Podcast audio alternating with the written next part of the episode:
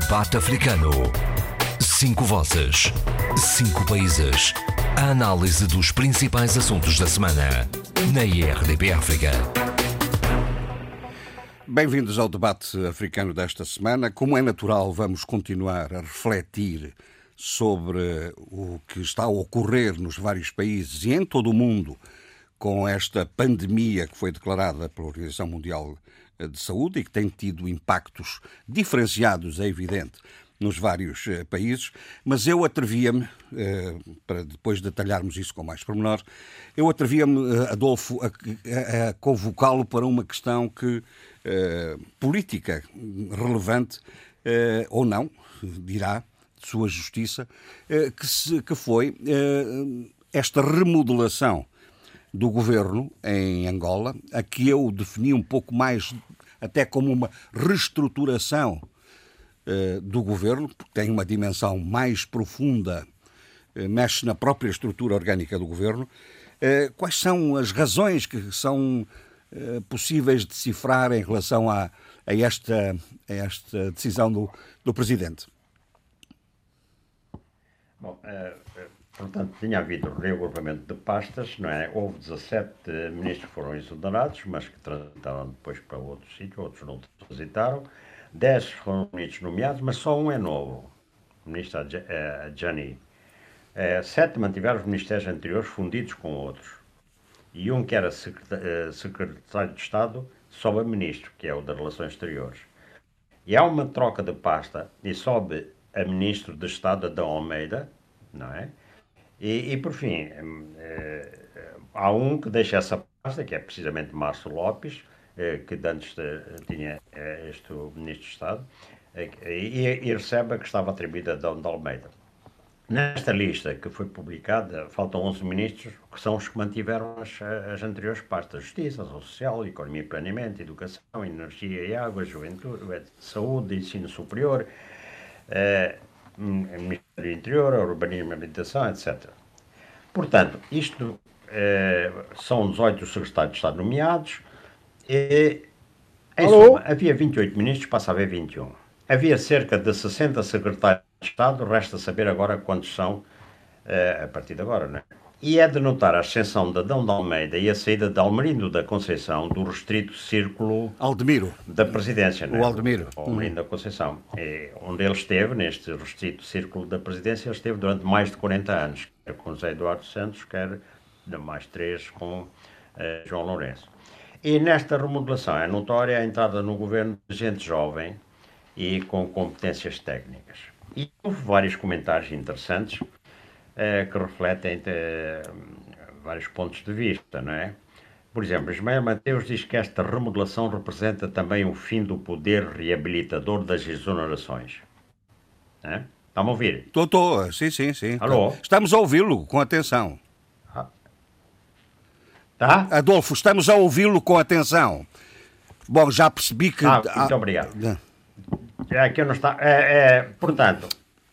E segundo Ismael Mateus, as nações não trazem mais uma onda de esperança. Era bom que agora o exonador implacável dê lugar ao exigente implacável, com maior acompanhamento dos planos de trabalho dos ministros, cumprimento das promessas eleitorais e eliminação dos obstáculos administrativos e de ordem subjetiva, que limitam a ação governativa. Isto diz Ismael Mateus.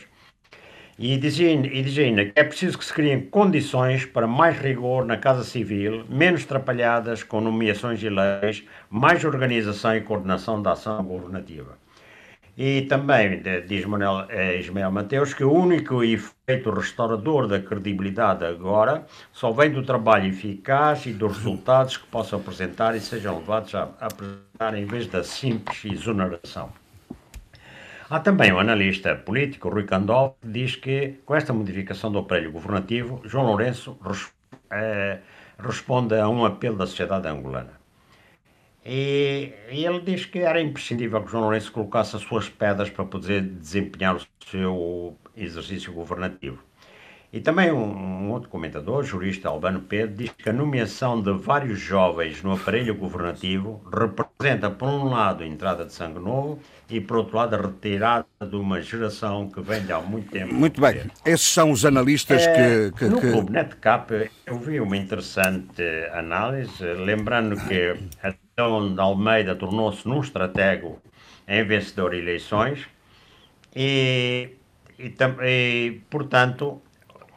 Segundo a opinião deste articulista, com a nomeação de Adão de Almeida na Casa Civil e com Márcio e Cláudio Lopes no Ministério da Administração do Território, junto com Edildo Costa no Gabinete Presidencial, o Presidente João Lourenço acaba de constituir a equipa que irá ajudar o MPLA a organizar as eleições de 2022 a partir do Palácio Presidencial. Isto é a opinião do... Sim, Adolfo, não sei se me está a ouvir. A equipa conta ainda com Manuel Pereira da Silva Manico no comando da Comissão Nacional Eleitoral.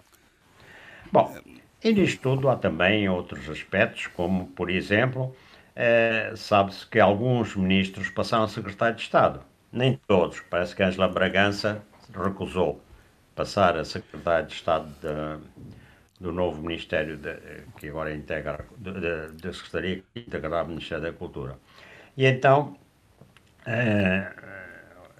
João Lourenço, na cerimónia de tomada de posse, diz que queria reconhecer sinceramente o gesto de simplicidade, de modéstia, porque alguns desempenharam funções de ministro em diferentes partes e aceitaram o convite para praticamente no mesmo Ministério ficarem como secretário de Estado. E diz ele: devo confessar que quando orientei que fossem feitas as consultas, não esperava obter respostas positivas. Fui surpreendido, diz João Lourenço na tomada de posse, e isso é de louvar, porque todos nós conhecemos a nossa cultura política. Bom, portanto, a cultura política é só para subir, pelos vistos. Descer um bocado não dá. Bom, pronto. Mas está, não sei se Adolfo está-me a ouvir ou não. Não sei se me está a ouvir. Bom, o Adolfo refletiu aí a opinião de que foi escrita, desenvolvida por uma série de analistas e comentadores em Angola. E a sua opinião relativamente à estrutura do governo e a estas mudanças. Porque, por exemplo, aquilo que é mais evidente nesta remodelação é a saída do Ministro da Defesa. Segundo, a saída do Ministro dos Negócios Estrangeiros, das Relações Exteriores. Terceiro, esse episódio com Ângela Bragança. Não é? Isto tem um significado político, ou não tem? Claro que tem. Vamos lá ver alguma das coisas que eu poderia dizer foram ditas naqueles comentários que transcrevi.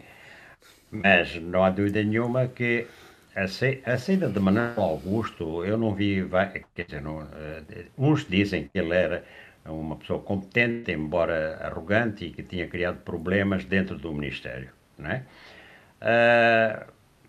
Portanto, agora, a subida de Adão de Almeida é realmente é tido como uma pessoa muito competente. Ele tem menos de 40 anos, ou tem 41 anos, já não sei bem. E portanto, isso é importante. Agora, a redução dos ministérios era uma necessidade, quer dizer, era uma necessidade, mas também foi um pouco imposição do FMI. Uhum.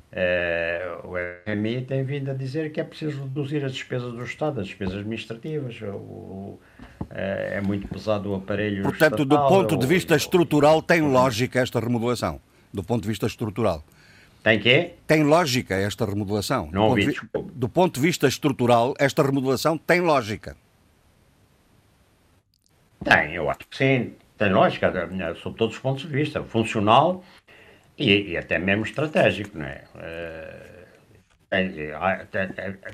Talvez tenha sido um pouco tardia, não é? Porque escusámos de andar durante vários meses com... A isonera sobe e desce, e uma isonera, e depois, agora não sabemos como é que vai continuar e as coisas, mas a verdade é que João Lourenço precisa de ter gente, precisa de recrutar, fora, na minha opinião, fora do círculo estreito do seu partido. Porque há muita gente na sociedade civil que até, digamos, simpatiza com a MPLA sem ser militante, e que tem grandes competências técnicas, não é? E não só técnicas, políticas. E, portanto, embora o Executivo, atenção, embora o Executivo angolano, na verdade, os ministros não são assessores do presidente, ao fim e ao cabo, não é? Não há um presidente do Conselho de Ministros, não há... e os ministros respondem muitas vezes indiretamente ao presidente, através ou pelo menos à Casa Civil. Não é? Sim. Bom, mas seja como for, é necessário haver gente, sobretudo com competências e com, digamos, noções bem claras de cidadania, de serviço público e pronto, e bom comportamento cívico. Muito bem.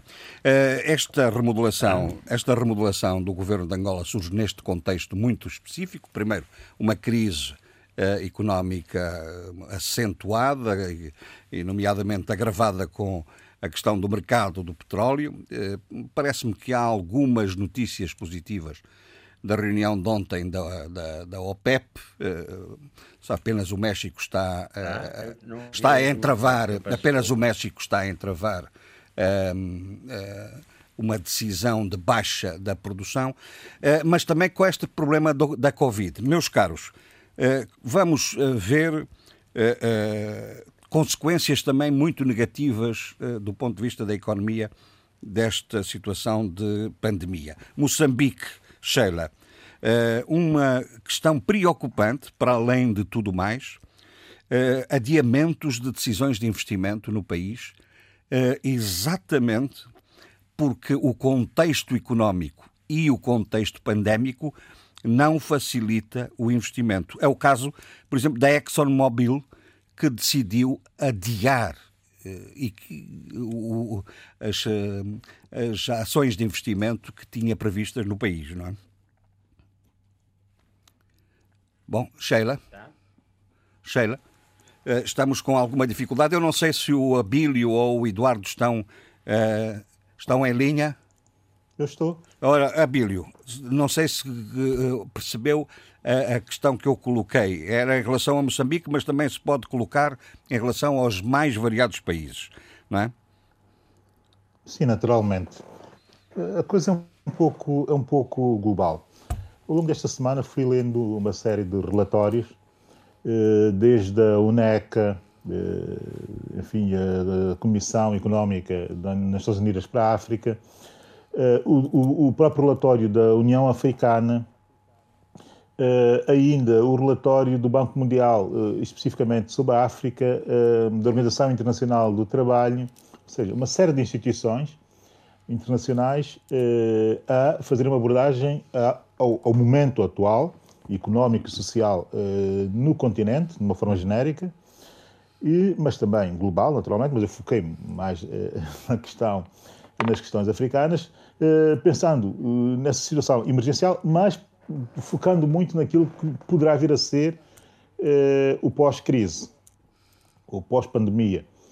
E o espectro não é nada bom. Uhum. Primeiro, muita redução ou suspensão de investimento direto estrangeiro. Segundo, que é o caso deste, por exemplo, da ExxonMobil em Moçambique, não é? Sim. Já prospectos em andamento também, ainda assim, já negociados, também suspensos.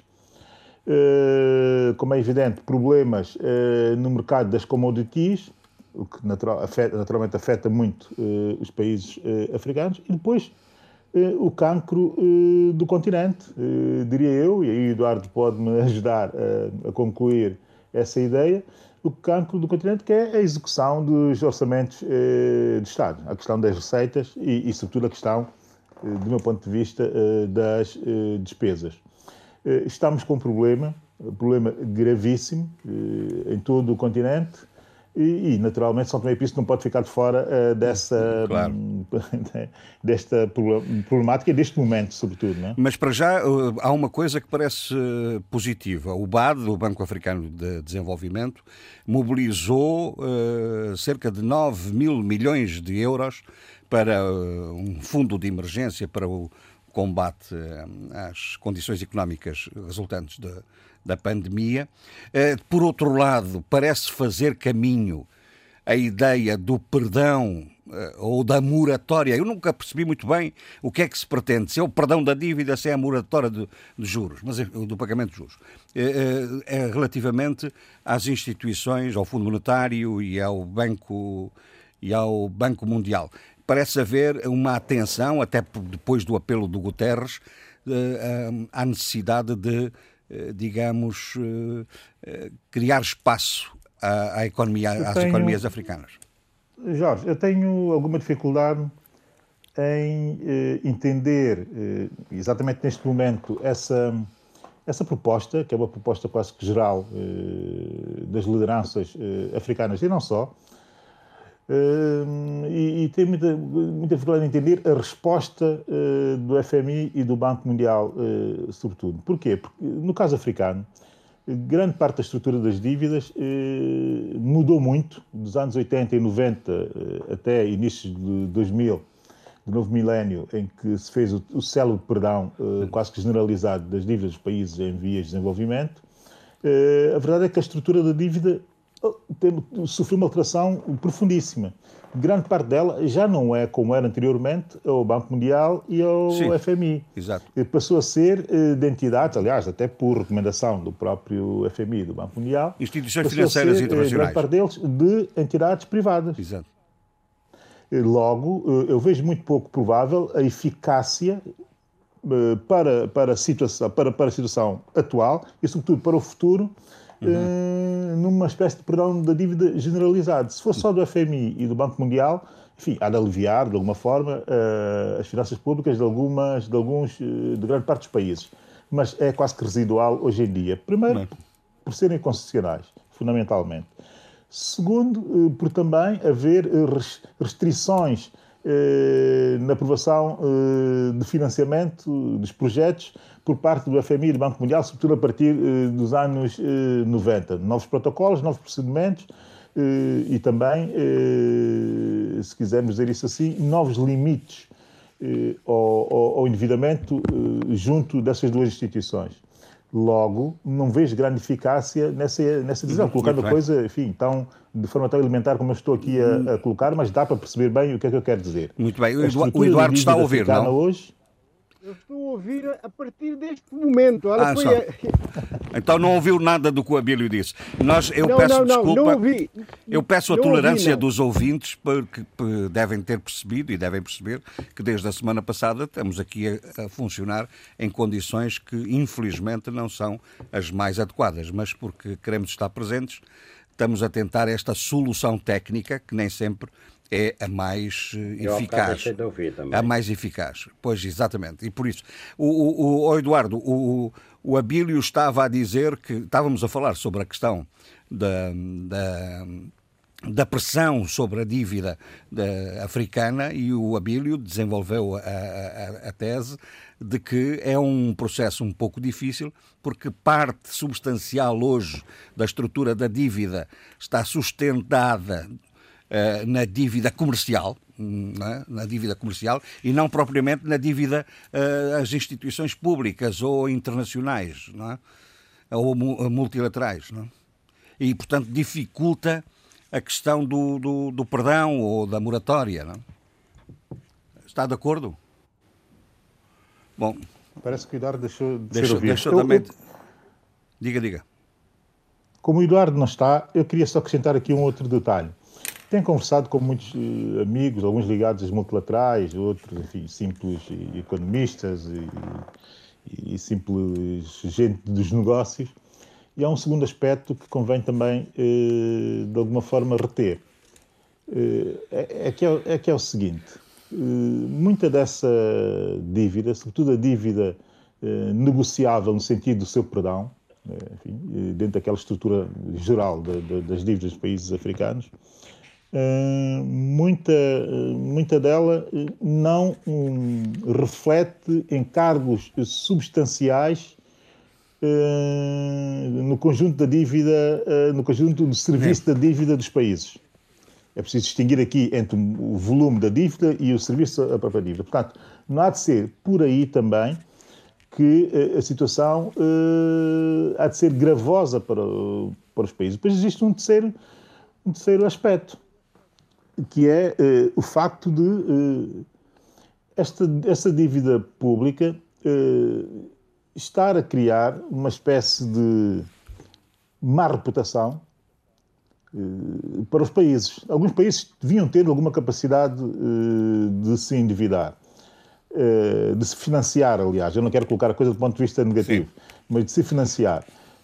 Se iniciarem negociações no sentido de perdão de uma dívida que pode até nem sequer ser tão relevante, dá sinais muito complicados, digamos que, aos credores comerciais. Mas pior do que os cadeias comerciais, aos futuros investidores privados. E isso pode ser, sim, complicado no pós-pandemia, não é? Sim, senhor. Vamos ver. A reputação é muito complicada. Bom, vamos lá ver se estamos de novo em contacto com o Eduardo ou não.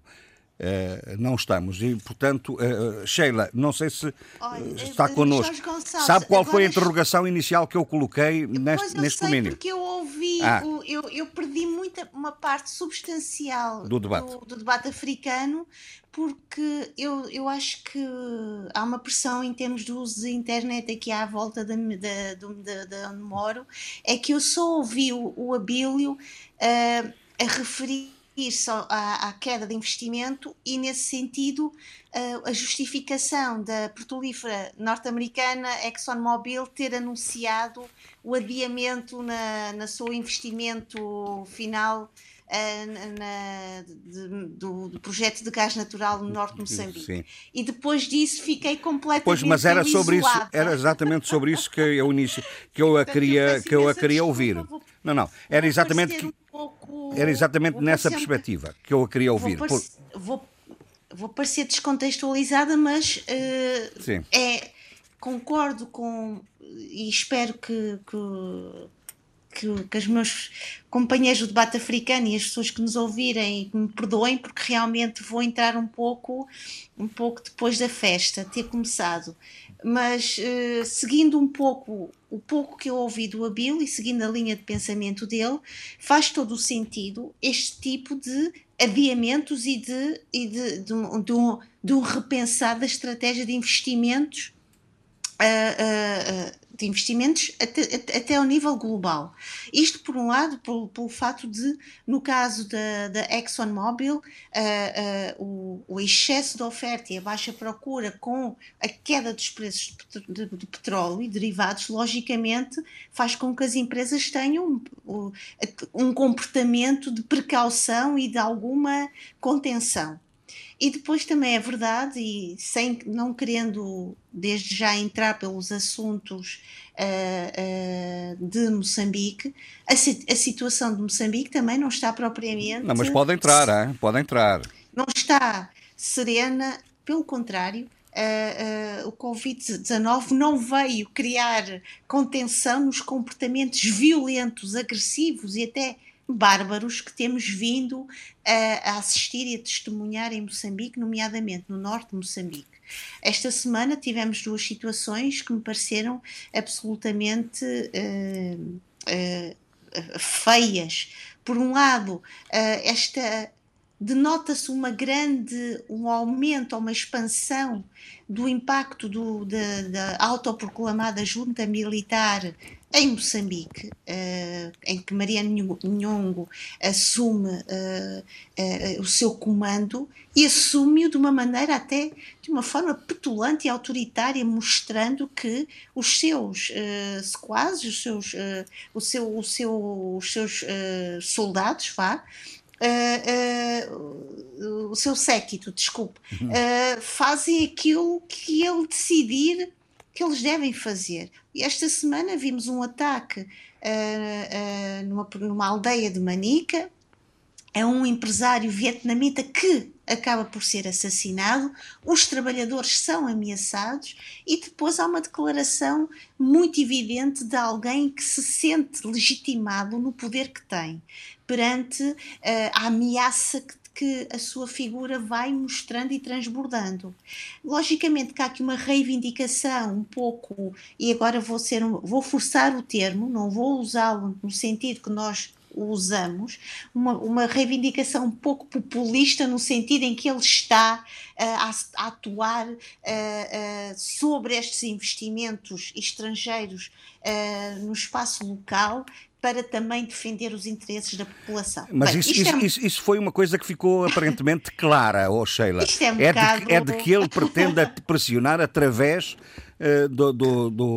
da perturbação do investimento estrangeiro, não é? Jorge Gonçalves, mas isto...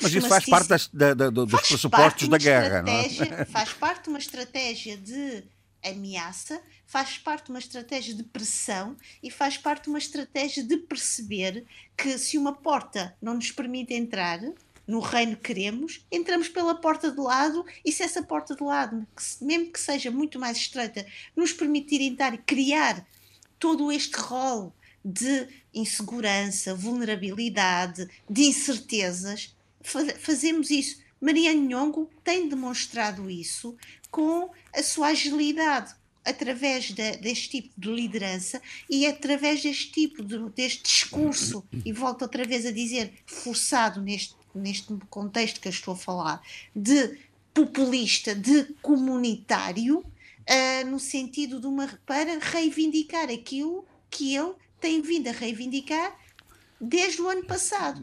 Como a sua reivindicação não tem sido satisfeita, logicamente há que assumir outras estratégias. Aqui o problema está em que essas estratégias vão ser de um grande impacto ao nível civil, ao nível das populações e ao nível também, mais uma vez, de quem estiver a analisar no exterior este tipo de situações em Moçambique, logicamente que não vai ter vontade, nem interesse, nem disposição para qualquer tipo de investimento. Muito bem. Bom, eu penso que já teremos o Eduardo, mas eu, se me permitirem... Mas também queria intervir. Sim, com certeza. Aliás, vocês podem intervir a qualquer momento, porque eu tenho mais dificuldade em perceber quem é que está connosco ou quem não está. Tenho mais dificuldade. Agora, porque aparentemente temos ao telefone, pelo telefone, não pelo nosso sistema que estamos a utilizar, o Zé Luís Ofra Almada, que não esteve connosco a semana passada. Zé Luís, está connosco, não está agora? Eu estou. Está, muito bem. Estamos a ouvi-lo, diga. Eu dei os passos todos que me indicaram por 3 vezes, aceitei, e acho que estou com o sistema. E estou com auscultador, aquelas coisas todas exigidas. Muito bem. Mas falemos então, embora esteja com um bocado de eco, falemos então, porque não esteve cá a semana passada connosco, nós temos esta circunstância da pandemia. Como é que o Zé Luís tem apreciado a reação e esta circunstância excepcional da parte do Governo e da Presidência da República? Mas antes disso, gostaria de fazer referência à situação geral em África. Bom, que até agora ainda não tem assumido níveis catastróficos, bem que as mortes, né, são já muitas, são quase 500, se não me engano, neste caso quase, é sempre muito trágico tudo isto. Queria fazer referência a duas opiniões muito importantes sobre as consequências da pandemia em África. Primeiro, a um artigo do presidente do Senegal, Macky Sall, publicado no jornal, na revista Janafrica, que eu, aliás, ainda hoje citei na opinião do dia. Não ouvi, mas tenho seguido a sua opinião do dia, agora está em casa, não é? Tem sido... Está em casa, tem que levar comigo, não é? Tem sido realmente muito pertinente. Parece que você tem que publicar o novo livro, não é? Mas dizia-me, Macky Sall faz um diagnóstico muito lúcido, portanto, das consequências da pandemia em África, e apela à instauração de uma nova ordem internacional. Claramente, esse diagnóstico faz referência às insuficiências do sistema sanitário, das carências todas que a África tem. Pareceu muito interessante o artigo. A segunda opinião é de um think tank francês, do Ministério dos Negócios Estrangeiros, e que fala das consequências políticas, quer dizer, que pode haver grandes convulsões, com lideranças muitas vezes kleptocratas e frágeis em vários países francófonos, e que urge que a França encontre novos interlocutores. Claro que pensamos logo a vários países como Camarões, República Centro-Africana e uma série de outros países francófonos, em que, portanto, há conflitos armados, há dirigentes, chefes de Estado dinossauros, e que, de facto, tudo isso, a pandemia pode ter essas consequências depois benignas, no sentido da mudança. Mas também, tanto o artigo de Maquissal como esse parecer, portanto, que não vincula o Ministério dos Negócios Estrangeiros francês, fazem questão de sublinhar, refere-se muito claramente portanto, à tipologia das economias africanas e das sociedades africanas. São sociedades que vivem de expediente do cotidiano, quer dizer, as populações têm que angariar a cada dia o pão nosso de cada dia. E portanto, nesse sentido, seria interessante saber se as medidas, por exemplo, de confinamento obrigatório por via da declaração dos estados de emergência tinham que ser seguidas à risca, tal como na Europa, nos Estados Unidos, nos países. É curioso. Claro que não quero. Na opinião que um juiz do Supremo Tribunal do Brasil considera que seria prática de política genocida, a opinião de Bolsonaro, obviamente, que, portanto, só leva em conta os interesses dos empresários, dos grandes empresários, do seu círculo mais próximo. Não sei se o Zé Luís teve a oportunidade de ler, exatamente a propósito da questão do confinamento, a posição do presidente do Benin, que acha que medidas dessa natureza são absolutamente irrealizáveis em África.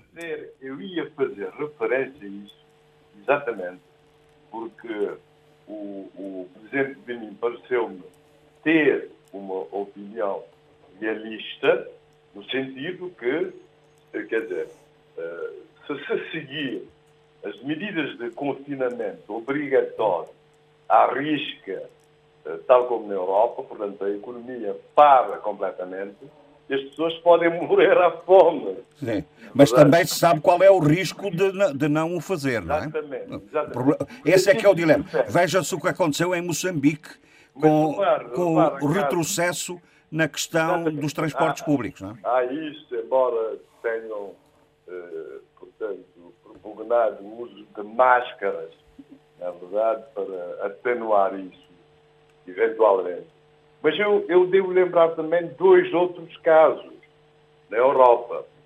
Primeiramente, o caso da Suécia, que leva em conta o tipo da sociedade sueca, em que as pessoas são muito individualistas, são solitárias por princípio.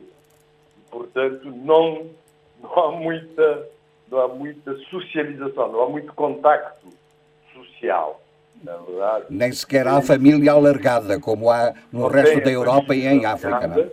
depois tem uma cultura cívica muito elevada, muito consolidada. Nesse caso diríamos que já foram vikings, né? Os suecos, né? Já foram vikings, já foram esses bárbaros conquistadores dos mares, né? E, portanto as medidas de confinamento, portanto, não são assim tão estritas como coisa. E também o caso da Holanda, né? Da Holanda também, que as medidas são mais atenuadas, mas tem mortes, que... Há uma disseminação muito alargada, portanto... Da contaminação. Da contaminação. Quanto a Cabo Verde, eu devo dizer que o governo de Cabo Verde foi muito perspicaz, porque desde o início foi tomando medidas gradualmente até chegar ao estado de emergência. Primeiramente, as medidas de contingência geral, que propugnava a confinação, mas não de forma obrigatória, e que as pessoas foram seguindo, quase que preparando o estado de espírito das pessoas para a declaração do estado de emergência.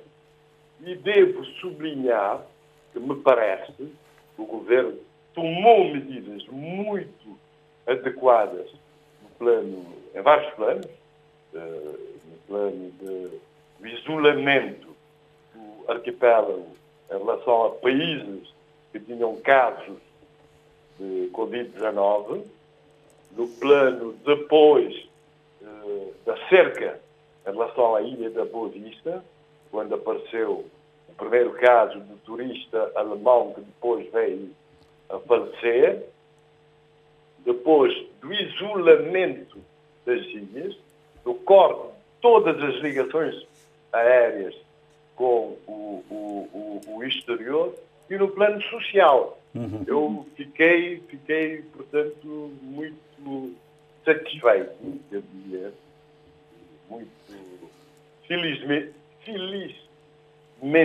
surpreso, ou surpreso de forma feliz, das medidas sociais que o governo tomou, não só para a proteção das empresas, também o governo e o Banco de Cabo Verde, das empresas, dos trabalhadores, mas também dos mais vulneráveis, ao atribuir um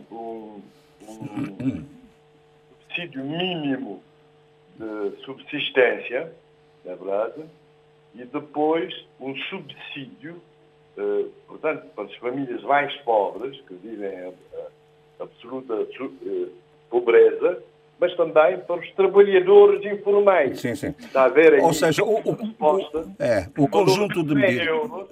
Durante um mês. O conjunto de medidas que Cabo Verde assumiu tem um perfil... Parece, nesse caso, um país que... Acompanha os outros. Acompanha, e devo dizer, e não é por acaso que a oposição pôs-se ao lado do governo e propôs medidas, a oposição do ICB, também a UCID, propuseram medidas que foram absorvidas pelo governo. Lamentável é que quando a oposição propõe medidas, por exemplo, agora aos municípios, há vozes que se levantam a tentar contestar, mas sem justificar, sem fundamentar, porque acham que a oposição devia estar calada. Mas não é isso. Portanto, a democracia continua a funcionar, e devo dizer isso. Eu acho que foi errado. Há várias coisas que, do ponto de vista jurídico, constitucional, as medidas tinham que ser tomadas por quem quer que seja, claro, pelo governo ou pelas mais altas instâncias do Estado, mas devo dizer que a Lei da Proteção Civil de Cabo Verde prevê na sua própria, no seu próprio texto, que em caso de catástrofe ou de calamidade, neste caso calamidade sanitária, deve-se declarar o estado de emergência. E eu creio que o governo se antecipou com várias medidas a essa declaração do estado de emergência. Foi previdente, portanto. Antecipou-se por um dia, está a ver? Por 2 dias. Devia, claro, as medidas tinham que ser tomadas, mas depois ficava-se com a impressão que havia uma omissão do Presidente da República, ou um titubeio, mas não foi o caso. Segundo ele veio a esclarecer depois, ele é que tinha sugerido ao governo a declaração do estado de emergência o mais rapidamente possível. E, entretanto, aconteceram isso, pronto, mas ele disse que não se quer debruçar sobre essa questão, exatamente porque estávamos em estado de emergência. De facto, na verdade, portanto, as medidas tinham que ser tomadas. E é sempre bom, José Luís, e é sempre bom, em circunstâncias desta natureza, que haja essa, digamos, consensualização das medidas e o envolvimento das instituições todas. Repara que a situação nem sequer foi como em Portugal, em que o primeiro-ministro tinha dúvidas sobre a necessidade da declaração do estado de emergência. Sim. Mas agora já não tem, claramente. Claramente não tem. Mas em Cabo Verde não. Em Cabo Verde havia consenso. O governo é que quase declarou o estado de emergência. Muito bem. Zé Luís, vamos... Só mais uma questão. Diga. Ainda do ponto de vista jurídico ou constitucional. Pareceu-me... Pronto, havia uma certa pressa no sentido de urgência na declaração do estado de emergência e, por isso, não se reuniu o plenário da Assembleia Nacional para autorizar o Presidente a fazer esta declaração e permitiu-se, e a Constituição prevê isso, no regimento da Assembleia, que a Comissão Permanente da Assembleia fizesse isso. Mas seria de bom tom que fosse o plenário a fazer isso. E eu não acho também correto que portanto, que quase que os trabalhos da Assembleia estejam suspensos praticamente, se bem que o plenário veio a declarar a sua ratificação depois, como, aliás, tem acontecido em vários países africanos. Se você seguir a situação em África, vê que em vários países, como Marrocos, Argélia, etc., portanto, os trabalhos parlamentares estão suspensos. Sim. Mas eu creio que seria bom que não se suspendesse os trabalhos parlamentares e que se seguisse, nesse caso, sim, mas o exemplo de Portugal. O Parlamento pode funcionar. Há um incidente grave que aconteceu, foi que no plenário que ratificou a decisão, a ratificação, a autorização da Comissão Permanente da Assembleia, não teve presente a UCID. Sim. Quando, pelas regras da proporcionalidade, devia estar presente pelo menos um deputado da UCID. Muito bem, Zé Luís, vamos ver agora se finalmente temos ou não temos o Eduardo. Eu estou aqui. Então... É que o meu caro amigo vai e vem, não é? Mas a culpa não é minha. Não, de maneira nenhuma. Eu sei que está sempre atento a isto, mas o sistema não, enfim, não é o mais fiável, infelizmente. Mas, Eduardo, não sei se tomou, se teve contacto com alguma das questões que aqui foram suscitadas até agora, não é? Nomeadamente o impacto económico da dívida, nas dívidas, nomeadamente a natureza das medidas de emergência que foram sendo tomadas, no caso agora até de Cabo Verde, no caso concreto, digamos, as pressões sobre a instabilidade política em Moçambique e também no caso da Guiné-Bissau, seguramente. O que é que lhe apraz dizer sobre isso, Eduardo? Não. O coronavírus, esta pandemia, vai trazer e já está a trazer consequências extremamente graves. Aliás, nós vamos ser marcados por dois momentos concretos, o antes e o depois do coronavírus. Grande parte dos problemas que estávamos habituados a viver passam a ter um reforço desses mesmos problemas, porque não há dúvida nenhuma que depois do curso e depois da pandemia, o mundo inteiro vai sofrer as consequências desta realidade, desta pandemia, que resultará certamente numa recessão económica. Os países mais desenvolvidos, nomeadamente a União Europeia, os países que integram a União Europeia, já tomaram medidas extremamente, digamos, fortes e que mostram, de facto, todo o potencial que a União Europeia tem. A verdade é que o impacto maior deverá ser nos países subdesenvolvidos ou em vias de desenvolvimento, como é o caso dos nossos países, de expressão portuguesa, sim. Os 5 países africanos, né, de língua portuguesa. Vejamos, foi pela primeira vez a União Europeia toma, por consenso, uma decisão de injetar fundos na economia europeia no valor de 500 mil milhões. Não é? É algo que era impensável há uns tempos atrás. Não é? Sim, mas essa injeção, esse recurso ao Fundo Europeu de Emergência, especificamente destinado a ultrapassar os constrangimentos do surto de coronavírus. E onde a União Europeia está a manifestar profundas divergências e que ainda não estão absolutamente resolvidas, relativamente ao plano de relançamento da economia pós-Covid.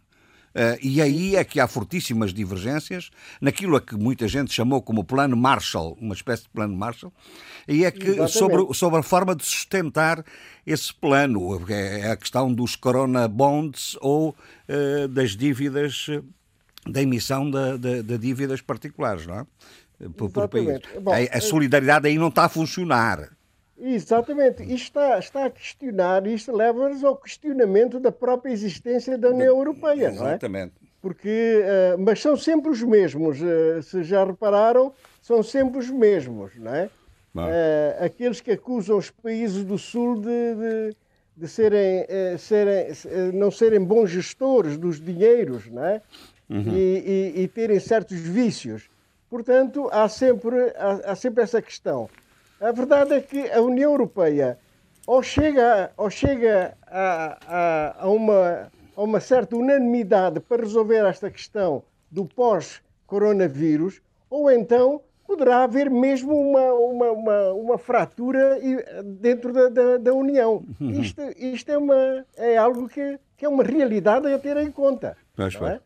Espanha, Portugal e Itália estão do lado, não é? E os países mais ricos do norte, não é? Holanda, nomeadamente, e a Alemanha, têm uma posição... A Alemanha mais atenuada, mas é fundamentalmente a Holanda, a Áustria e a Finlândia, que são os países mais radicais. Eu não sei se o Eduardo ouviu, ou se estava no seu momento off, que em África também se desenvolveu, pelo menos o BAD, anunciou o lançamento de uma linha de financiamento para as economias africanas, no valor de 9 mil milhões de euros, e falámos há pouco sobre a questão do perdão ou da moratória da dívida. Moratória, sim. O que é que acha disso? Ouviu? Uhum. Ainda falta ver como é que se faz essa repartição de recursos, não é? Exatamente, dos 9 mil milhões. Sim, 9 mil milhões. A verdade é que o impacto ao nível dos países africanos não é igual, não é? Há países que vão sofrer mais do que outros. Há países em que a pandemia é mais evidente, mais forte, mais impactante mesmo para a própria para a sociedade em geral e particularmente na questão económica. Iremos ver como é que se faz esse rateio, que é extremamente importante, não é? Uhum. Mas sobre esta matéria ainda, desculpa, como eu não entrei logo de princípio, deixe-me falar da posição da China em relação ao continente africano. Uhum. A China, apesar de todas as críticas que se têm feito à sua cooperação África-China, a verdade é que neste momento a China está a enviar para vários países africanos, contei ontem cerca de 18 países vão beneficiar da ajuda chinesa para combater o coronavírus, com material, até ventiladores e medicamentos e vários materiais, máscaras, têm sido enviados para vários países, cerca de 18 países, da África Ocidental e Central. Isto julgo que é algo que tem que ser realçado, não é? Sem dúvida. Aliás, a indústria chinesa dos materiais e de equipamentos sanitários está em alta, não é? Está em alta, com uma dupla função. Uma função comercial, nitidamente comercial, e outra até, digamos, mais assistencial, porque, como sabem, vários países africanos não têm capacidade de fazer grandes importações, né? E a verdade é que o material que chegou para os 18 países da África Central e Ocidental nos últimos dias é tudo donativo. Pois. Alô? Sim, estou a ouvi-lo. Sim. Não, eu de vez em quando tenho a sensação de que deixo de estar em contacto. Não é? Tem uma sensação vagal, não é? Sim. Portanto, não, estamos a ouvir.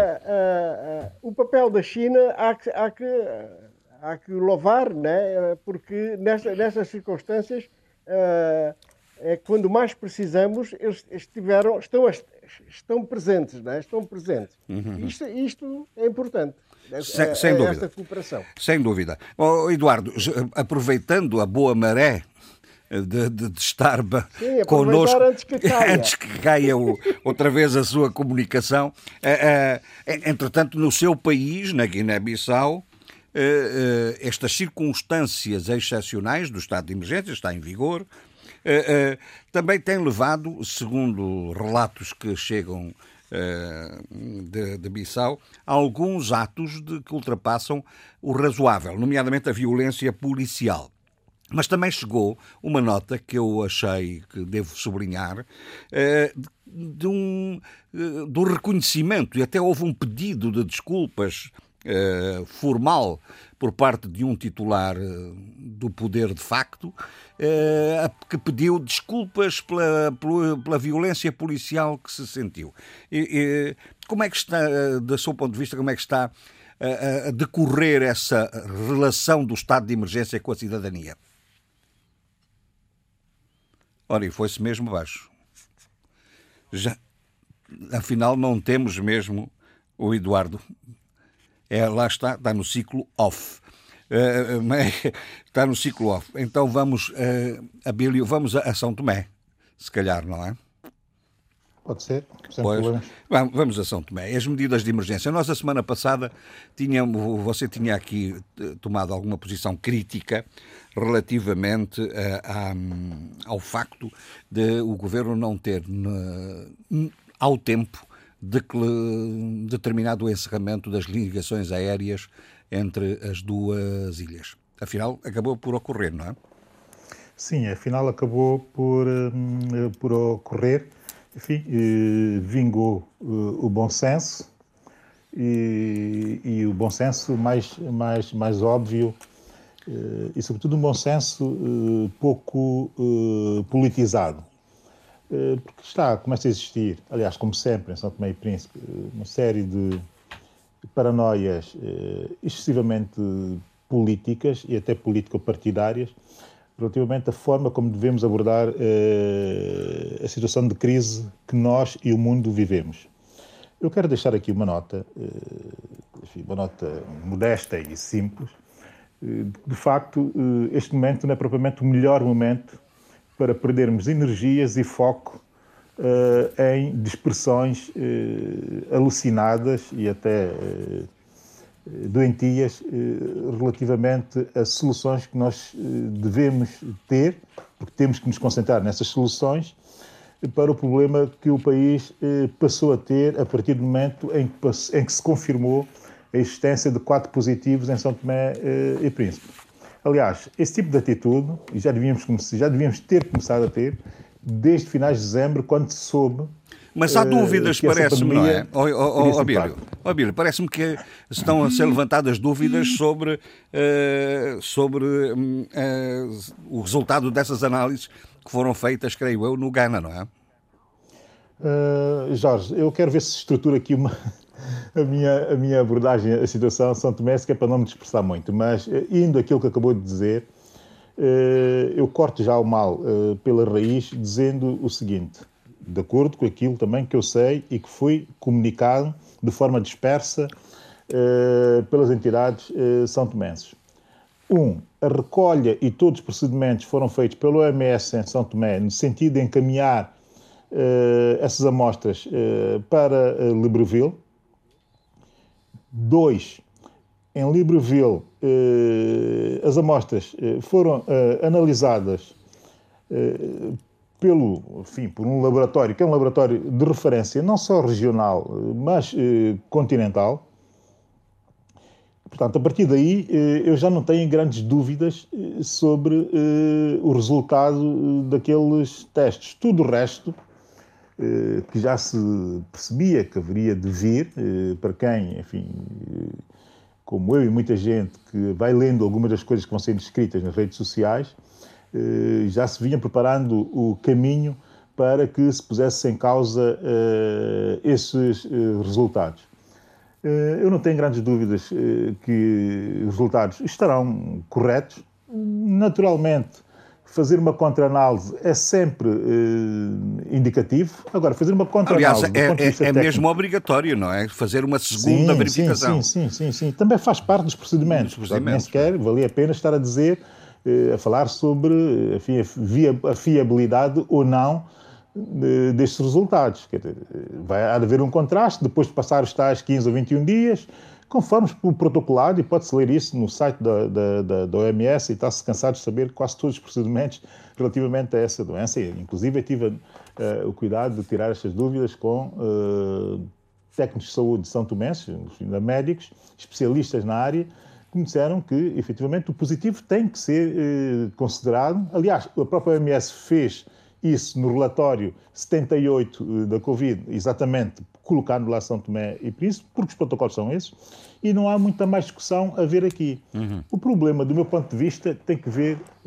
com 3 ou 4 realidades que marcam muito negativamente a forma como nós tratamos os assuntos, são assuntos de Estado, e, sobretudo, aquilo que são assuntos cívicos, ou, se quisermos, da cidadania.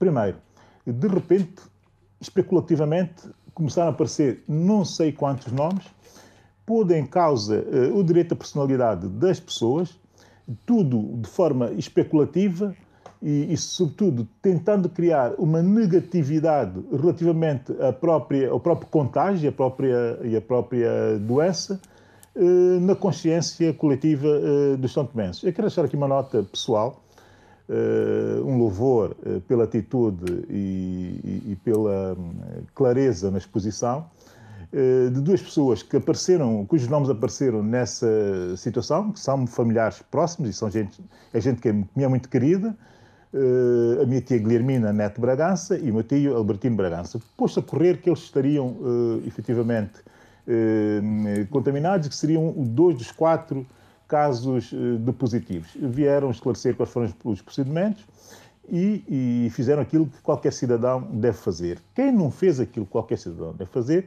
foi, primeiro, quem pôs a circular e tem estado a circular uma série de nomes, não os vou nomear a todos, são pessoas que... Isso é um risco enorme, é um perigo. É um risco enorme e é de uma irresponsabilidade terrível. Segundo, esperar-se-ia que os órgãos de soberania, ou seja, da parte do Estado, que houvesse um taxativo cortar com esse tipo de especulações. Isso faz comunicando. Uhum. Isso faz comunicando, e faz comunicando bem, que é coisa que não... Comunicar não com verdade, fazer. Como aqui agora se diz muito. Comunicar com transparência, verdade. Sobretudo. E depois, claro, tendo por trás disso uma espécie de storytelling, uma espécie de narrativa para chegar a um objetivo. Nós sabemos quais são as fraquezas da percepção da situação por parte dos santomenses, sabemos como é que são as manipulações e as conspirações políticas a santomenses. Quem está na posse de cargos públicos, ou seja, quem está na defesa do Estado e da nação santomense, tem que saber comunicar contando exatamente com esse tipo de postura que os santomenses vêm cultivando, ou se calhar, nós já temos desde sempre, no sentido de especulação, no sentido da maldicência, no sentido da ofensa, no sentido, até se quisermos, do denegrir das pessoas e da sua própria personalidade. Portanto, é o governo tem que criar um mecanismo comunicacional eficaz, no sentido de pôr isto tudo a claro e a limpo. E isto não está, mais uma vez, a acontecer. Os nossos governos, os governos santomenses, têm problemas em comunicar. Comunicam, francamente, mal. Mas este governo consegue ir ao extremo de comunicar pessimamente. E essa crítica, no momento em que eu sou absolutamente solidário com o governo, e sou absolutamente solidário com o país, tenho a minha total solidariedade, mas tem que chamar também a atenção para esse discurso perigoso de uma espécie de unidade nacional acrítica relativamente a tudo que se fizer nesta altura. Não, isto não vai acontecer e não contem comigo para esse tipo de coisas. Ou, rapidamente, em momentos desses, é que temos que levar um nível de toda a reação e de toda a solução ao momento. E para isso é preciso que, de facto, as pessoas falem, que as pessoas comuniquem de forma responsável. E o governo sabe perfeitamente bem que a sua comunicação é uma comunicação fraca. Portanto, tem que se esforçar no sentido de aumentar o nível da comunicação para estar à altura do momento que o país vive. Eu ouvi o primeiro-ministro anunciar os 4 positivos de São Tomé e Príncipe num dia. 2 ou 3 dias depois, ouço o Ministro da Saúde na televisão, que é uma pessoa, enfim, que merece-me todo o respeito e não há dúvidas relativamente a isso, mas com uma eficácia muito baixa naquilo que comunicou e na forma como comunicou. Quando o Governo pede para despolitizarmos a situação, no sentido de se criar, de facto, uma solidariedade nacional e um olhar nacional sobre a situação, o próprio governo insinuar politizações ou colocar nas redes sociais os seus peões, enfim, os seus lumpens, a disseminar falsas notícias, especulações e arbitrariedades contra pessoas, parece-me incorreto. Portanto, não favorece o consenso. De absoluta seriedade e de absoluta credibilidade. Muito não bem. Podemos estar a perder tempo com... coisas pouco sérias e coisas pouco credíveis. Eu vou alimentar um bocado a anarquia, que já percebeu que este programa é um bocado anárquico, mas fruto das circunstâncias, não é? Para pedir ao Eduardo que ver se finalmente terminamos então o seu raciocínio. Eu estava há bocado a falar sobre a questão da violência policial e da situação invulgar de ter havido um pedido de desculpas por parte de um titular político. Não é? Isso é uma circunstância excepcional, não é? Sim, sim. Não foi o Ministro do Interior, foi o Secretário de Estado que fez esse pedido de desculpa. Essas desculpas, não é? Portanto, o senhor Ministro do Interior delegou ao seu secretário para pedir as desculpas. Não, mas o ministro do Interior anda a distribuir motas para a fronteira, não é? Exatamente. Tem funções mais importantes, possivelmente, mas ficava-lhe muito bem ser ele mesmo a pedir essas desculpas, não é? Porque ele é o chefe máximo dentro do departamento, não é? Do Ministério. Uhum. E, portanto, isto é uma nota que eu queria deixar aqui bem frisado. Mas como é que o Eduardo aprecia essa tensão que parece estar a ocorrer entre o estado de emergência e cidadania? Sim, estou a ver um aproveitamento do estado de emergência para haver uma ação mais musculada por parte das forças policiais. Isso é que está-se a notar, não é? Quer dizer, há um aproveitamento do estado de emergência.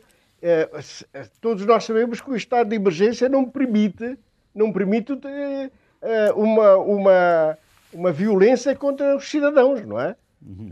Portanto, mas isto está a acontecer. Isto está a acontecer, quer com os jornalistas, não é? Com os homens da comunicação social e com a população em geral, não é? Com a população em geral. E, portanto, há qualquer coisa aí que está a falhar da nossa sociedade, né? Numa altura em que precisamos de facto de maior coesão, né? Porque estamos a enfrentar um inimigo comum, não é? Uma pandemia, e portanto devia haver mais colaboração e mais aconselhamento em vez de ação violenta contra a população. Muito bem. E o que é que me diz sobre o que está a ocorrer? A semana passada já falámos um pouco genericamente sobre isso, mas o que está a ocorrer com o caso da imposição de uma medida de coação, do TIR, do termo de identidade e residência, à ministra Ruth Monteiro. Exatamente. Isto é uma vergonha. Chega-se a um ponto de acusar a senhora ministra doutora Ruth Monteiro, de ter roubado um carro. Veja bem a que ponto é que isto chega, não é? Não é? No fundo, é aquilo que, se a gente ler todos os elementos, as declarações da própria Procuradoria-Geral da República, quase que dá a ideia de que ela terá roubado um carro, né? Quando o carro pertencia ao PNUD. Mas, por outro lado, o que é mais vergonhoso é a questão de a acusar, quer dizer, de ser tratada como algo que é, digamos, ilegal ter uma dupla nacionalidade, não é? Uhum. Porque se ao ler o termo de identidade e residência, não é? É uma vergonha. Portanto, invoca-se a questão da dupla nacionalidade e a possibilidade de a suspeita poder sair do país, né, viajar para o país da outra nacionalidade. Né? Uhum. Isto acho que é um argumento, eu não sou jurista e peço desculpa, mas isto parece um argumento assim um bocado forçado, não é? Tá. Um bocado forçado. E, portanto, não, tudo aquilo que está a acontecer à ministra da Justiça do governo de Aristides Gomes é uma verdadeira perseguição política. Não tínhamos qualquer dúvida nessa matéria, não é? Muito bem, deixe-me só ir num instante ao Eduardo, ao Adolfo, porque ele há bocado, eu penso que ele está ainda connosco, está em linha, o Adolfo há bocado estava a querer dizer alguma coisa quando se estava a refletir sobre, quando a Sheila estava a falar, não sei se o Adolfo quer acrescentar alguma coisa. Eu gostaria de falar também. Adolfo? Não, parece-me que não está. Mas então, Zé Luís, diga lá. Não, a propósito da África, falou-se há bocado, o Abílio, o Eduardo, o que eu li já na África é que, apesar de vai haver uma grande recessão. Isso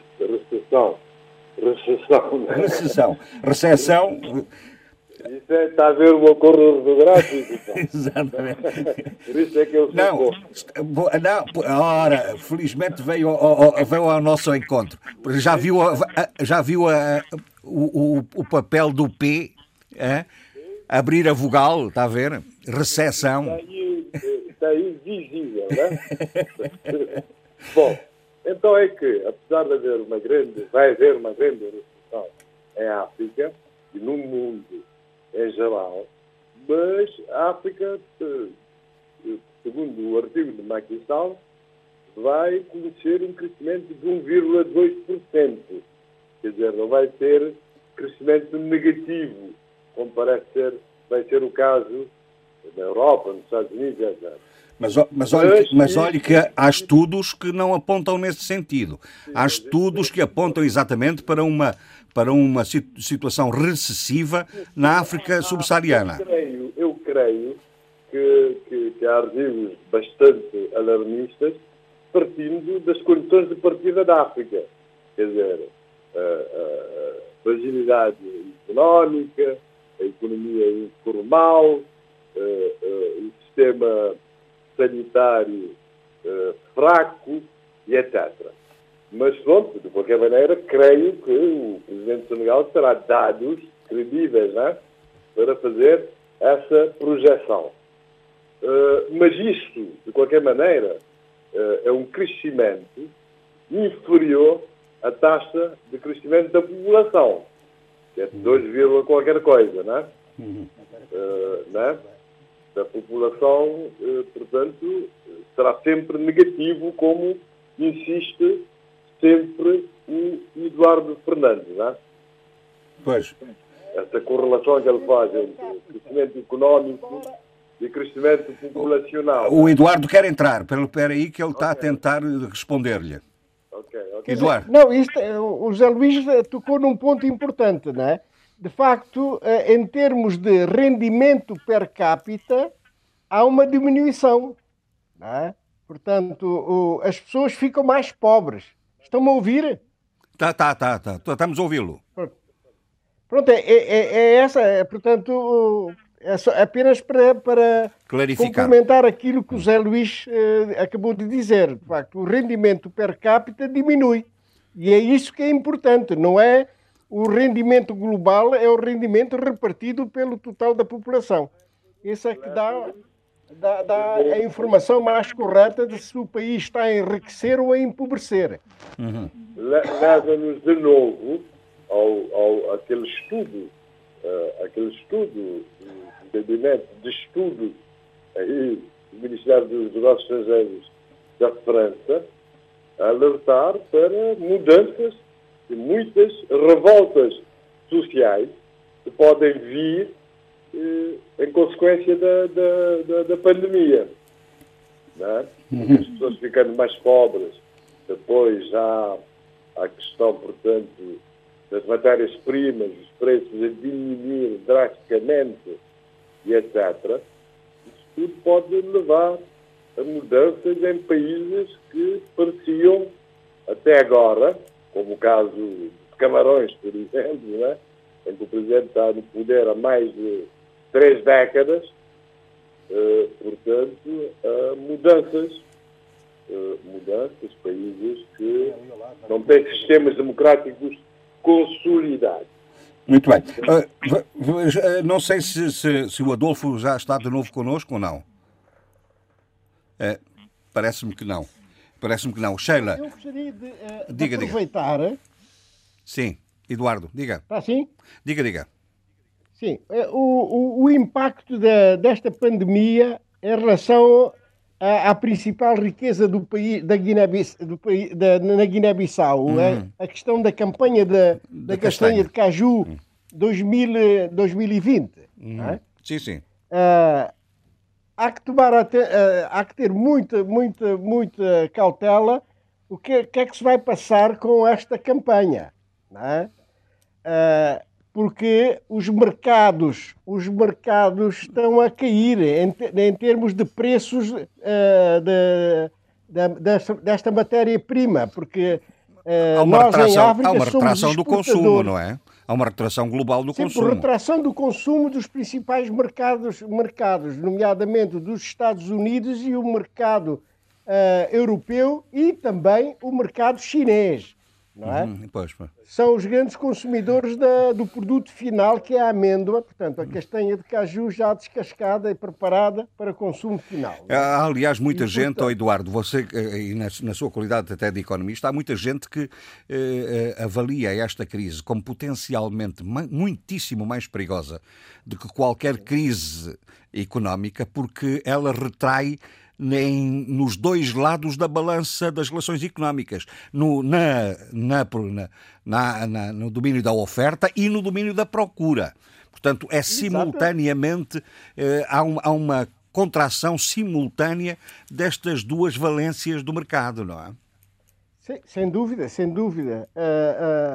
A procura ela é tão certa e tão objetiva, o seu recuo perante a recessão que as economias, nomeadamente as mais desenvolvidas, vão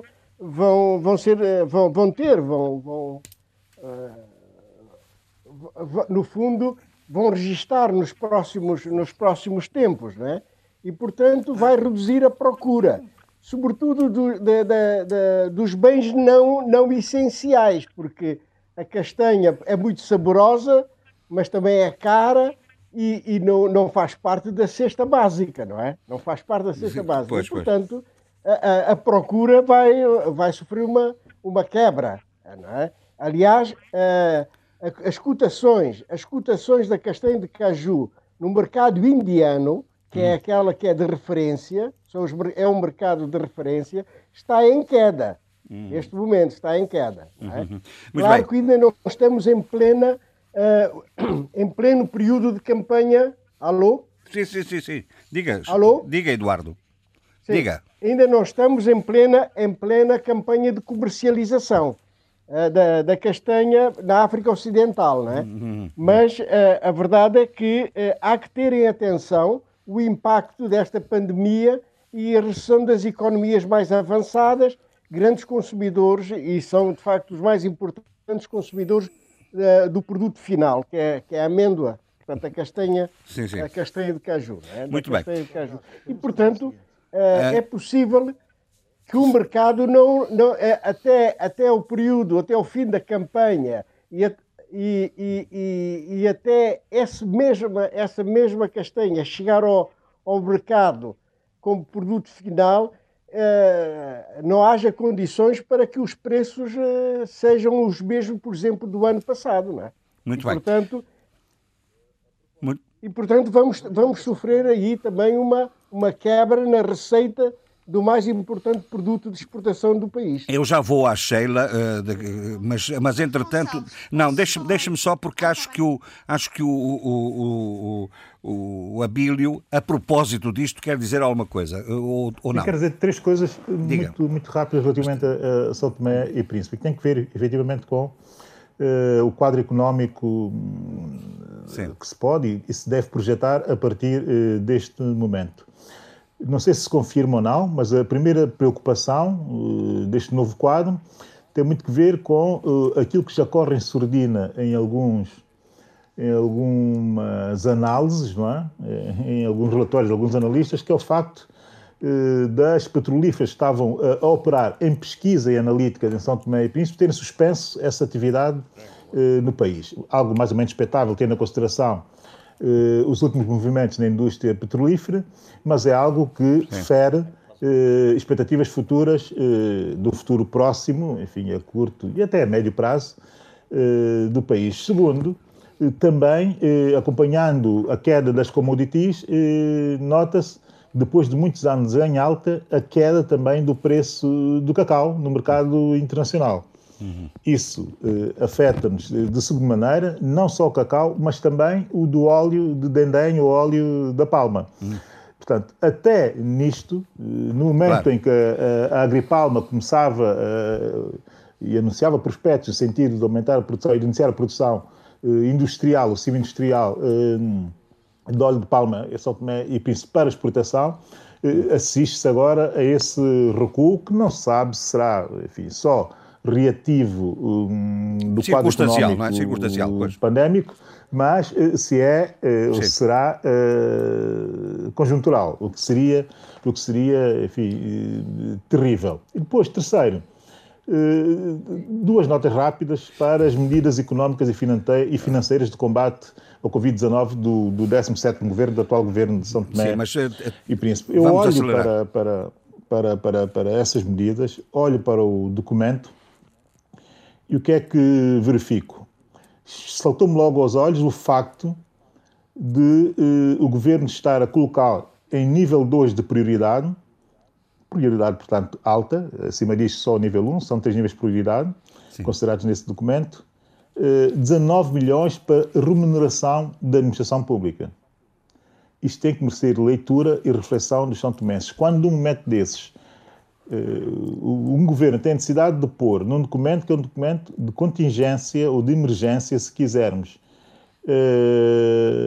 despesas como a despesa com a remuneração da administração pública. Mas é preciso pôr liquidez na economia, não é?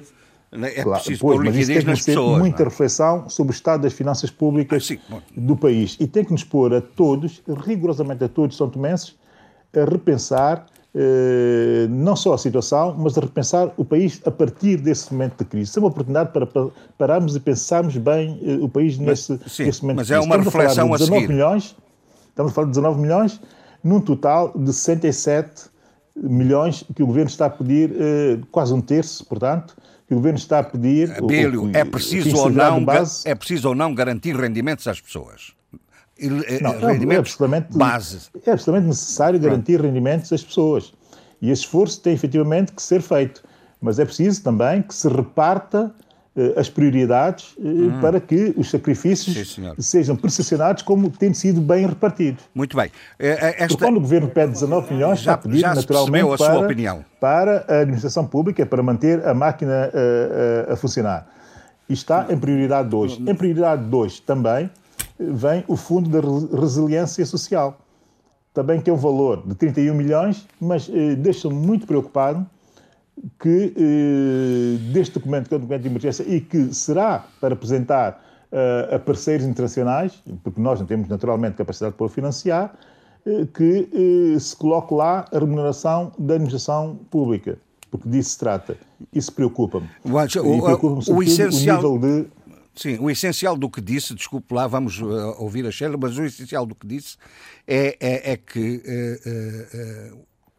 os problemas que o Abílio referenciou relativamente aos riscos económicos do país são comuns a todas as economias que têm um afunilamento da sua produção. Angola está atrapalhado com a questão do petróleo, Moçambique com o gás... A Guiné-Bissau com a castanha de caju, com o turismo. Exatamente, ou seja, as monoculturas económicas dá nisto, não é? Dá mas não é só uma questão de monocultura económica. Nós, africanos, temos que aproveitar este momento para projetarmos... Claro, as Nações Unidas disseram isso a Angola agora. Não, mas repare numa coisa que eu vou dizer, que é uma coisa que tem passado um pouco ao lado, e se bem que tem sido referido aqui pelo Zé Luís e até pelo Eduardo e pelo próprio Jorge.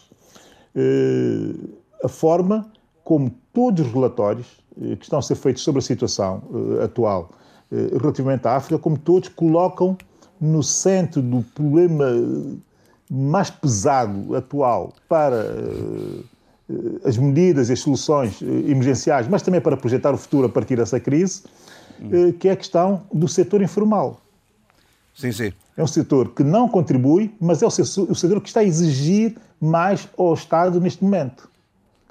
Portanto, quando uma economia tem esse tipo de estrutura, sim, é uma economia que em momentos crise sofre profundamente. Isto vem no relatório da Organização Internacional do Trabalho, vem no da UNECA, vem no do Banco Mundial, ou seja, toda a gente a sinalizar o mesmo tipo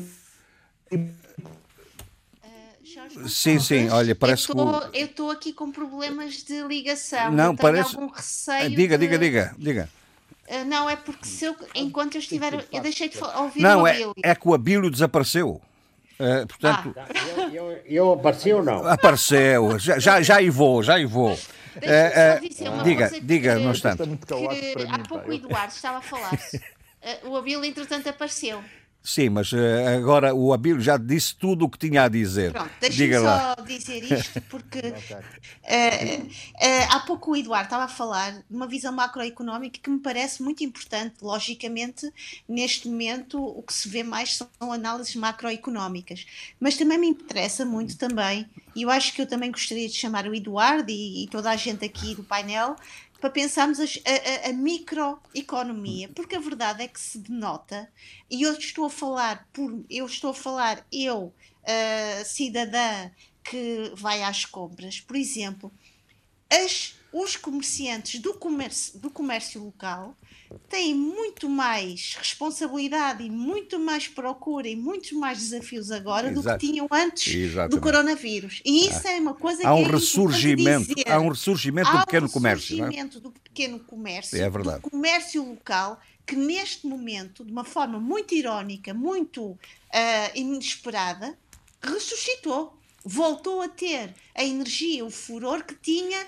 Quando eu me lembro, era muito jovem, antes das grandes profissões. É o comércio de proximidade. Isto é a primeira coisa. E não é só isso, Jorge Gonçalves, é também o comércio da sociabilidade. Porque é aí que as pessoas conseguem manter um pouco os seus elos de sentido comunitário, de estarem juntas, na fila, enquanto estão à espera, vão conversando, porque se conhecem, porque há toda uma rede, elos de conhecimento e de familiaridade que nós não temos nas grandes superfícies. Muito bem. Não é? Muito bem. Olha, Sheila, antes de passarmos, já estamos com relativo pouco tempo, mas eu ainda quero ir ao Adolfo. Diga-me uma coisa, como é que apreciou, só para terminarmos, esta... sei que parece que ficou um bocado incomodada com a nomeação de uma assessora para o primeiro-ministro. Eu acho que não foi só... Eu pus até no last minute scandal, em inglês, porque eu acho que é muito forte. Acho que não... se eu estou incomodada, imagino...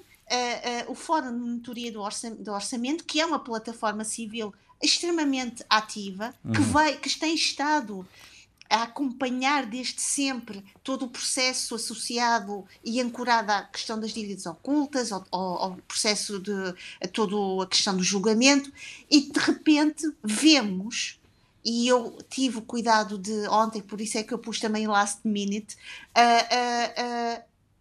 um dos nomes que tem como alcunha três beijos, que é a doutora Isaltina Lucas, que é uma das pessoas cujos nomes aparecem... Mas que agora não deve dar nenhum, deve ser zero agora. Agora não dá nenhum, nem três, nem nenhum. Ou melhor, no outro dia, no Parlamento moçambicano, acho que houve uma senhora deputada que espontaneamente abraçou uma outra pessoa e foi publicamente também o primeiro-ministro português, o António Costa, também cumprimentou ontem o ministro da Educação e depois veio pedir desculpa.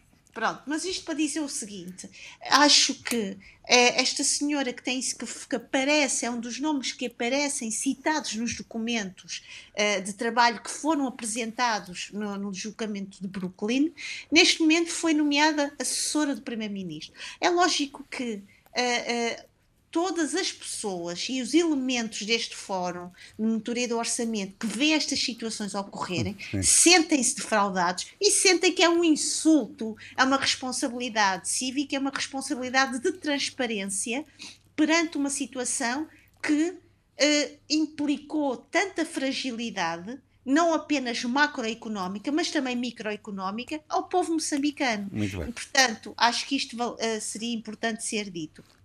Finalmente, Jorge Gonçalves, diga. Para terminar, relativamente à questão do setor informal que há pouco o Abílio falava, e na semana passada eu disse que as medidas do governo só poderiam ser analisadas e assopesadas da sua eficiência e capacidade em termos de proteção do povo e da sociedade civil vendo também interação. E a verdade é que o governo moçambicano afrouxou um pouco as medidas de contenção ao nível da circulação e das mercadorias. Isto é, permite aos vários transportes públicos, semicoletivos, os táxis, moto e não só, uma espécie de relaxamento em termos de mobilidade. Porquê? Porque as pessoas revoltaram-se, porque as perdas de rendimento iriam ser drásticas e efetivas. E, portanto, é importante aqui também, e nas nossas análises, também trazer um pouco da permeabilidade entre as medidas macroeconómicas, as decisões dos governos e a própria reação daqueles que estão, eu não diria no patamar mais baixo, mas naqueles que são muitas vezes os barómetros reais da economia comportamental de um país e de uma sociedade. Esperemos é que não traga más consequências isso. Mas não é? Alguém me está a chamar. Não, eu... pois, mas o Abílio chama sempre. Abílio. Ele bate sempre à porta, mas eu não abro a porta agora. Vamos ao Adolfo. Okay. Agora, diga uma coisa. Adolfo. Ele continua a bater à porta, ele não está à porta. Dá, um caro amigo, já abri, já escancarei. Faz favor de dizer. Muito obrigado, então. Até que enfim. Está sempre a porta aberta, não vai eles se irritarem. Não, exatamente. Bom, Adolfo. Posso falar? Sim, sim, faz favor. Não, é o seguinte, vamos lá ver. Eu estive a ouvir, não consegui entrar, mas eu fui no quarto. E, frente à situação económica criada pelo coronavírus, não há dúvida nenhuma que ela vai ter repercussão em todo o mundo. Os grandes países desenvolvidos vão, digamos, diminuir um pouco o seu salário temporariamente, no caso da África pode trazer problemas que agravam já as dificuldades estruturais. No entanto, também pode ser um encorajamento, que na prática, não é? É um encorajamento porque é uma necessidade de os governos finalmente começarem a centrarem-se na produção própria e no seu próprio mercado interno e não é preciso ser muito imaginativo, desenvolver a agricultura e criar circuitos de distribuição de maneira que os produtores agrícolas se sintam compensados, ou mesmo do setor primário, das pescas, etc. Bom, e deixar de lado, digamos, o petróleo, os diamantes e o ferro, que isso não se come diretamente, só quando se vende é que depois traz comida. Muito bem. Agora, no que respeita ao coronavírus, eu ontem estive a ouvir Adão de Almeida, a TPA, tem um programa de meia hora, lá está o problema da comunicação, a Angola sabe comunicar no geral, e portanto, de meia hora dedicada ao coronavírus, isto das 7:30 às 8, antes do noticiário das 8 da noite. E Adão Almeida foi que teve a explicar toda uma série de medidas governamentais. Primeiro, foi prolongado o estado de emergência. Sim. E depois, há toda uma série de medidas económicas que eu fiquei espantado, inclusive da estão muito bem estruturadas, é? Estão muito bem estruturadas. Estão muito bem estruturadas. Estive a lê-las, mas que no fundo, lá está, acompanham a generalidade dos países das medidas que têm sido acompanhadas. Acompanham perfeitamente. Exatamente. Agora, no terreno não sei como é que se vai fazer. A aplicação. E por outro lado, eu fiquei espantado com os montantes de algumas rubricas, né? Bom, pronto, e é para dizer muito que bem. Realmente parece que o governo... Por outro lado, a Ministra da Saúde, Silvia Lutucuta, expressa tranquilidade, é uma senhora competente, tranquilidade. E a propósito disto, o MPLA fez uma reunião de emergência do Biro Político analisar as medidas de combate à pandemia, e uma das resoluções foi que já neste mês de abril vão dar 25% do salário base os dirigentes do MPLA. Agora não sei muito bem. Se os dirigentes do MPLA... Meus senhores, não temos muito mais tempo e, portanto, a anarquia dá nisto. Já não dá para falar no Estado que arrecadou 19 mil milhões de 38 nas privatizações. De deixamos isso para a semana. Está bem. Tudo o que seja arrecadar é bom nesta altura. O problema é gastar. Sim, mas arrecadou, atenção, arrecadou... abaixo da licitação. Claro, mas assim, isso é um mercado. Pelo menos vão produzir. Por isso é que houve muitas vozes em Angola a defender a tese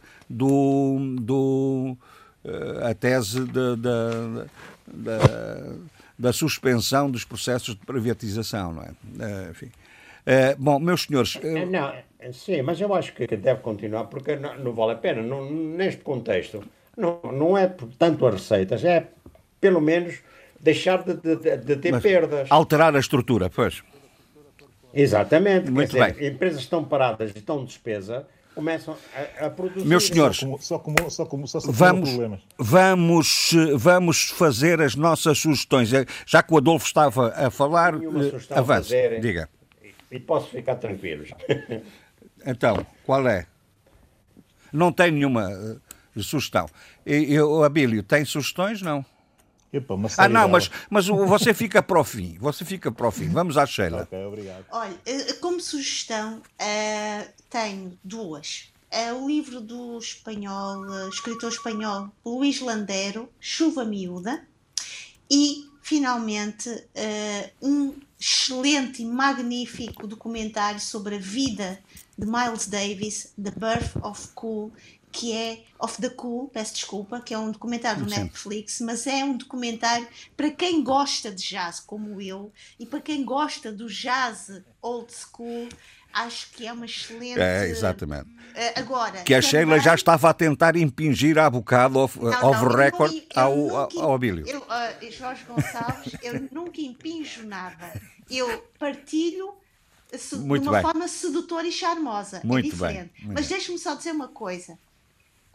Costuma-se dizer, e eu aprendi isto com o meu querido Patraqui, não conheças o homem que fica no autor. E a verdade é que o homem, Miles Davis, também tinha uns senãos muito pouco agradáveis. Como qualquer artista. Vale a pena, bem, eu estou a falar de violência doméstica, mas pronto. Mas vale a pena ler, porque também temos a visão do John Coltrane e de todos brilhantes músicos de jazz, uma geração imperdível. Muito bem. Eduardo, tem alguma sugestão? Tenho sim, tenho. Então. Acabei de ler um livro que me encheu todas as medidas. Fez-me lembrar os anos 60, aqui em Lisboa, dos cafés, das tertúlias dos cafés daquele tempo. Chama-se Dans un café de la jeunesse perdue. Portanto, num café da juventude perdida. De Patrick Mondiano, que foi Prémio Nobel de Literatura de 2014, das edições Gallimard. Diga, é uma Sheila. Leitura muito interessante. A Sheila queria meter uma colherada. Diga. Uma coisa, foi uma tristeza, porque foi o Nobel da Literatura que foi completamente... ignorado, mesmo com o Prémio Nobel da Literatura. Muito bem. E dizer o seguinte, que não se vendiam os livros. Está bem. Dizer que é injusto, porque ele é um grande escritor, efetivamente. Zé Luís. Esse livro é um grande livro. Zé Luís, as suas sugestões. Lembram-se de Livonil do Francisco Mendes. Teve no nosso programa. Sim. Ele tem um livro que é escrito na base da sua tese de doutoramento, Modelo Político Unificador, Novo Paradigma de Governação na Guiné-Bissau, Manual de Ciência Política para a Guiné-Bissau e para a África. O livro é muito informativo, tem muita ciência política, aprende-se muito. Obviamente que não estou de acordo quando ele atribui a Aníbal Cabral a responsabilidade por tudo o que se passa de mal atualmente na Guiné-Bissau, mas acho o livro muito informativo. Mas tenho uma segunda sugestão. Diga. Mas tem que ser rápido. É o livro No Tip, de Calverdian Dambará. Um grande livro em crioulo, extremamente forte do ponto de vista político, mas também do ponto de vista das tradições poéticas, orais. Zé Luís, não temos tempo para especificar. Vamos embora. Exatamente.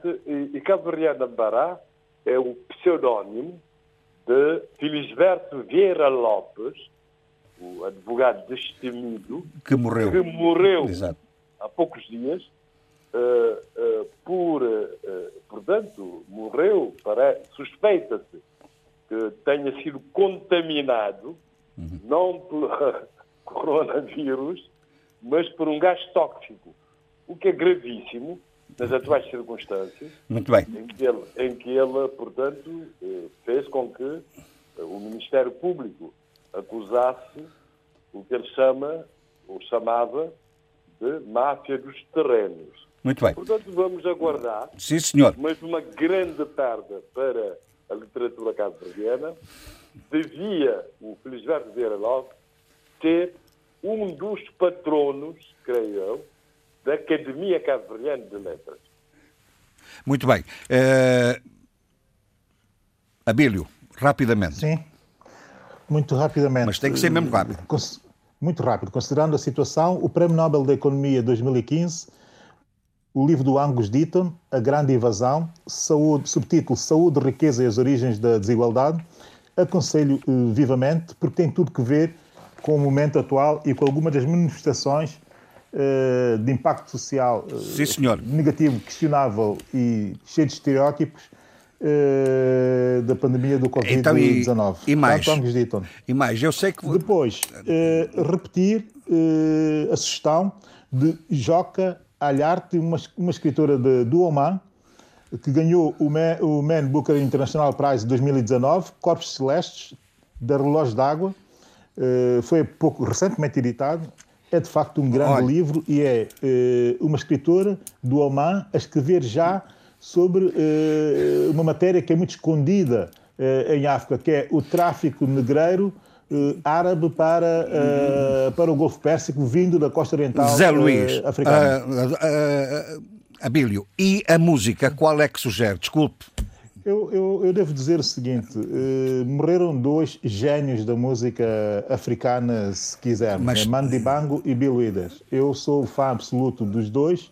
Sobre Mandibango, vamos começar quando voltamos à normalidade, irei fazer uma série de homenagens ao Mandibango, porque ele é absolutamente genial. Não é só a música que é genial, sim, mas... é todo o conceito à volta, porque ele é um conceptualista, é extraordinário. O Bill Withers é um crooner de toda uma geração, um coluna da liberdade, das liberdades, até se quisermos. Pronto. E que marcou muito bem. E pela sensibilidade, sobretudo pelo olhar político, mas não propriamente político, politizado ou ideologizado. É mais um olhar político de intervenção suave e delicada. Enfim, era um gênio. Não está a descrever o currículo vitae do homem. Então vamos acabar aqui. Eu vou-me já despedir de todos. Vou-vos deixar com a música e até para a semana. E resguardem-se.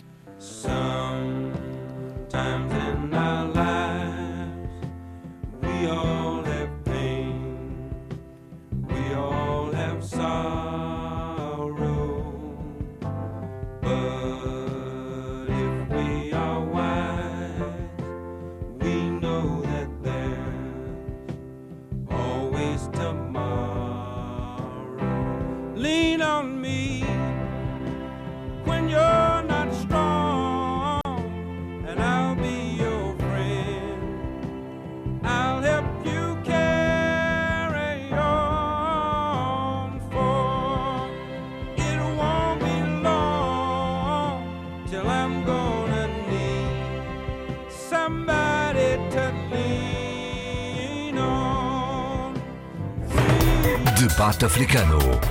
5 vozes. 5 países. A análise dos principais assuntos da semana na IRDP África.